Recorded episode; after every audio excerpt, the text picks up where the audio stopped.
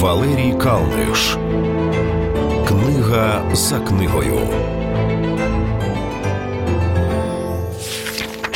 Віктор Франкл. Людина в пошуках справжнього сенсу. Психолог в концтаборі. 25 вересня 1942 року Франкл, його дружина та батьки були депортовані в концентраційний лагерь Терезенштадт. Наступні 3 роки він провів в концтаборах. В 44-му його перевели в Аушвіц, потім в Дахау. Весною 1945 року він був звільнений американськими військами. Думка про самогубство навідувала майже кожного, хоча б на нетривалий час. Вона виникала від безвиході, постійної загрози смерті, що тяжила над нами щодня і щогодини, і численних смертей поруч із нами. Я рішуче пообіцяв собі, що не кидатимусь на дріт. Це словосполучення вживали в таборі для опису найпопулярнішого способу самогубства – доторкнутися до колючого дроту огорожі під напругою. Мені нескладно було зважитись на це рішення. Немає сенсу накладати на себе руки, оскільки середньостатистичні шанси на життя в'язня були мізерні, згадував Франкл. Будучи психіатром, він намагався допомагати в міру своїх сил і можливостей, а також робив на клаптиках паперу свої замітки про душевний стан тих, хто був поруч з ним, і що, напевно, головне про те, як виживати в умовах концтабору і не зійти з розуму. Спочатку Франкл хотів видати свої записки анонімно, але сім'я наполягала, що книга повинна вийти під його ім'ям. Її перша назва – «Сказати життю так». Саме в ній була сформульована концепція логотерапії – методу, розробленого Франклом, який поклав початок для так званої третьої віденської школи психоаналізу. Тепер вона існує на рівні з теоріями Зигмунда Фрейда і Альфреда Адлера. Франкл визначив 3 шляхи, завдяки яким людина може зробити своє життя більш осмисленим – творіння, отримання нового досвіду і, власне, знаходження сенсу в самому житті. Проголошуючи, що людина відповідальна і повинна реалізувати потенційний сенс свого життя, я хочу наголосити, що справжній сенс свого життя потрібно відкривати у навколишньому світі, радше, ніж у самій людині або її власній душі, писав Франкл. Логотерапія, розроблена Франклом, була оцінена по достоинству науковим світом. Згодом він написав ще 32 книги і був удостоєний 29 почесних докторських ступенів. Віктор Франкл. Людина в пошуках справжнього сенсу. Психолог в концтаборі. Видавництво «Клуб сімейного дозвілля».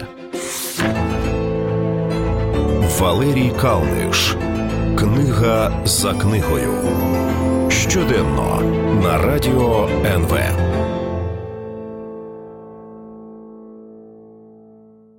Вілл Гомперц. Думай як митець. Вілл Гомперц 7 років працював директором галереї Тейт. Він пише про мистецтво для Таймс, Гардіан та Бі-Бі-Сі. Кілька років тому нью-йоркський журнал «Крейтівіті» визнав Гомперца одним з 50 найкращих креативних мислителів, так що його книзі «Думай як митець» можна довіряти. Ця книга Вілла Гомперца – спроба зрозуміти, як творцям вдається вигадувати неочікувані та блискучі ідеї, як перетворювати вигадки на щось вартісне та навчитися бути креативним. Спираючись на професійний досвід спілкування з сучасними митцями і блискуче знання історії, Гомперц виводить правила креативного мислення, що працюють за будь-яких обставин. Книжка розповідає про 10 ключових уроків творчого мислення від культових митців – Давінчі, Дюшана, Воргала, Айвейвея та інших. Творчість, як і суспільство, процвітає, коли окремі елементи вписуються в загальну картину і доповнюють її. Ернест Гемінгвей інколи витрачав години на однісіньке речення. Не тому, що намагався записати один бездоганний рядок тексту, а тому, що прагнув зробити саме те речення ідеально допасованим до попереднього з плавним переходом до наступного, і щоб воно заразом сприяло розвиткові сюжету. Він думав про велику картину і окремі деталі. Так працюють митці. Гадаю, це найбільше помітно в живописі, де зосередженість зору та слуху на великому і малому серед необхідних передумов. Один легкий мазок пензля здатен радикально змінити вигляд найбільших картин. Ось ще декілька уроків. Потрібно завжди шукати різні шляхи реалізації себе. Ідіть за покликом душі, адже так важливо, що ви відчуваєте. Планування і професіоналізм – гарантія успіху. Після прочитання книги «Думай як митець» ви зрозумієте, як мислять митці. Але будьте готові ще до одного ефекту. Вам може здатися, що в творчості немає ніякої магії, що немає натхнення, є тільки кропітка праця, що навіть повне лайно може вважатися витвором мистецтва, достатньо лише маркетингових зусиль. І не можна сказати, що це відчуття помилкове. Вілл Гомперц. «Думай як митець». Видавництво «Артус». Валерій Кальниш. Книга за книгою. Щоденно на Радіо НВ.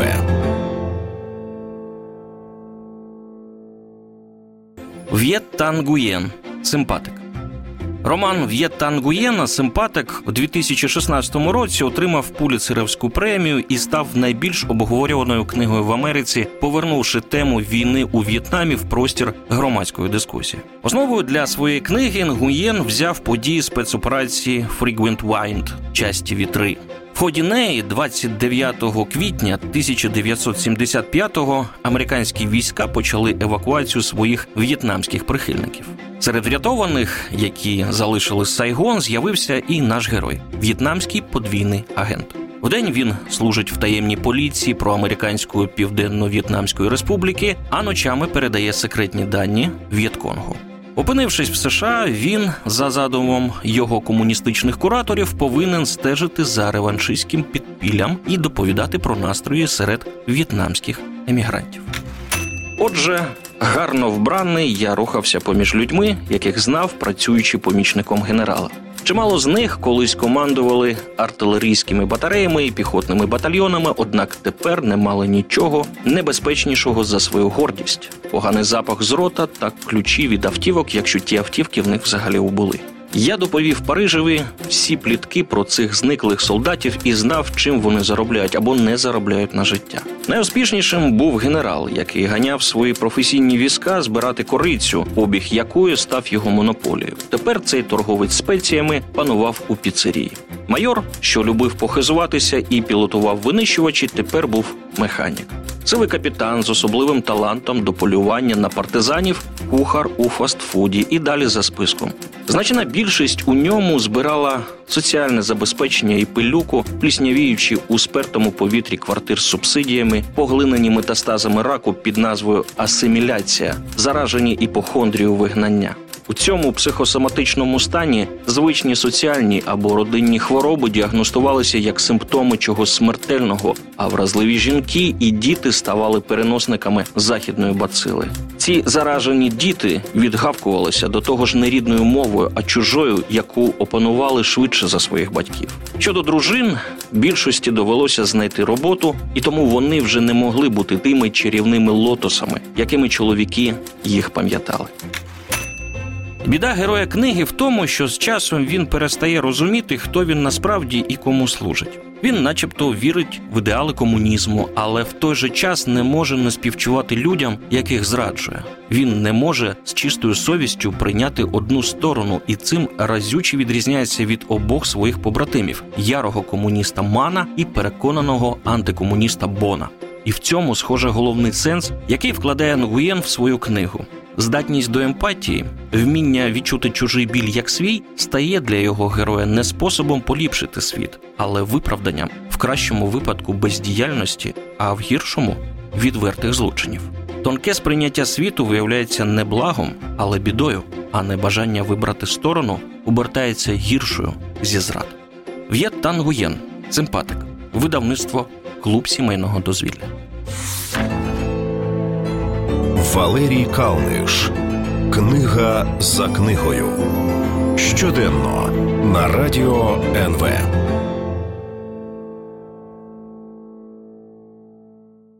Генрі Марш. Історії про життя, смерть і нейрохірургію. Генрі Марш – всесвітньо відомий нейрохірург з Великобританії. Свого часу він був нагороджений орденом Британської імперії. Взагалі-то Марш не планував бути лікарем. В Оксфорді він спочатку вчився на курсі «Політологія та економіка», спеціалізуючись на Радянському Союзі.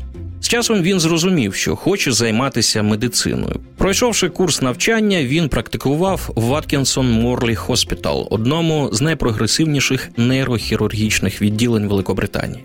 Але захоплення бувшим СРСР в нього залишилося. Починаючи з 1992 року, Марш співпрацює з нейрохірургами пострадянського простору, в основному в Україні.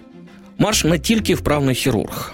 Він один з тих, хто приділяє велику увагу етиці стосунків між лікарем та пацієнтом, ходячи по тонкій межі між гіркою правдою і крихкою надією. Про надію він знає з власного досвіду. Коли його сину було всього 3 місяці, у нього було діагностовано пухлину мозку. Сина Генрі Марш прооперував сам. Операція пройшла добре, і, як пізніше зізнавався Марш, відтоді він став краще розуміти, як почуваються батьки, діти яких потрапляють на його операційний стіл.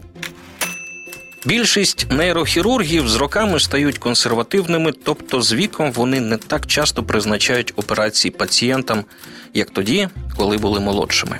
Мене це стосується також, але не тільки тому, що я маю більше досвіду, ніж у минулому, і краще усвідомлюю можливості хірургії. А ще й тому, що у випадку з мізерними шансами повернення до нормального життя мені легше утриматись від операції і змиритися з тим, що хворий помре. Я не став краще передбачати майбутнє. Просто я менше переймаюсь тим, що про мене казатимуть. Проблема в тому, що дуже часто я не можу оцінити, наскільки малий цей шанс на одужання. Майбутнє завжди непевне. Набагато легше оперувати всіх, а потім удавати, що не помічаєш тих, які вижили, але мають жахливі ураження мозку. У цій книжці спогадів і роздумів читач знайде багато історій, у яких головними є не стільки медичні діагнози, хоча цього і не скажеш, якщо подивишся на зміст книги, а саме стосунки між ним та пацієнтами. Бути висококласним нейрохірургом – цього не досить, щоб бути Генрі Маршем. Треба ще мати найкращі людські якості, доброту, вимогливість до себе, любов до людей. До речі, у 2007 році австралійський режисер Джефрі Сміт зняв про Генрі Марша фільм «Англійський хірург». Музику до стрічки написав Нік Кейв.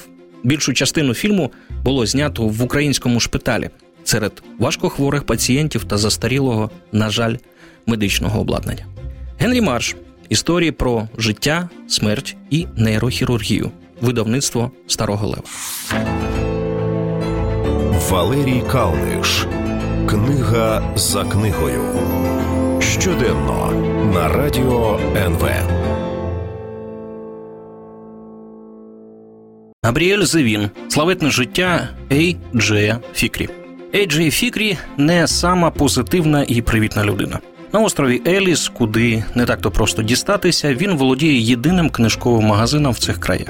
Його дружина загинула, магазин не користується популярністю, до всього іншого з його будинку зникає раритетне видання Едгара По. Хтось назвав книжку «Славетне життя Ей-Джея Фікрі», авторкою якої є випускниця Гарварда, яка написала ще 6 романів і сценарій до фільму «Порочні зв'язки», одою книгам. Для Зевін і її героя книжковий магазин Island Books, на вході над яким висить вивіска «Жодна людина не острів, кожна книга світ», став своєрідним притулком від негараздів і навколишнього світу. А книги – кращими співрозмовниками. І так буде не тільки для Ей-Джея. Коли він остаточно зневірився в реальності, в книжковому магазині з'являється 2-річна Майя, її іграшка, до якої прикріплена записка. Він відчіпляє записку і віддає ляльку дитині. На папірці написано: «Власникові цієї книгарні. Це Майя. Їй 2 роки і місяць. Вона дуже розумна, мила, добра дівчинка і розмовляє надзвичайно добре для свого віку. Я хочу, щоб у майбутньому вона багато читала. Я хочу, щоб вона вирісла серед книжок і серед людей, яким важливі такі речі. Я дуже люблю її, але більше не можу про неї дбати. Батька в її житті немає, а в мене немає родини, яка могла б допомогти. Я у відчаї. Щиро ваша. Майна мама. Чорт», думає Ей-Джей. Несподівана поява Майї дає Фікрі можливість змінити своє життя, побачити все в новому світлі. Знадобиться зовсім небагато часу, щоб місцеві жителі помітили зміни у власнику книгарні. Перед ними з'явиться зовсім нова людина, повна життєвої енергії, людина, яка готова прожити життя по-новому. Але Габріель Зевін. Славетне життя Ей-Джея Фікрі. Видавництво Віват. Валерій Кальниш. Книга за книгою. Щоденно на Радіо НВ.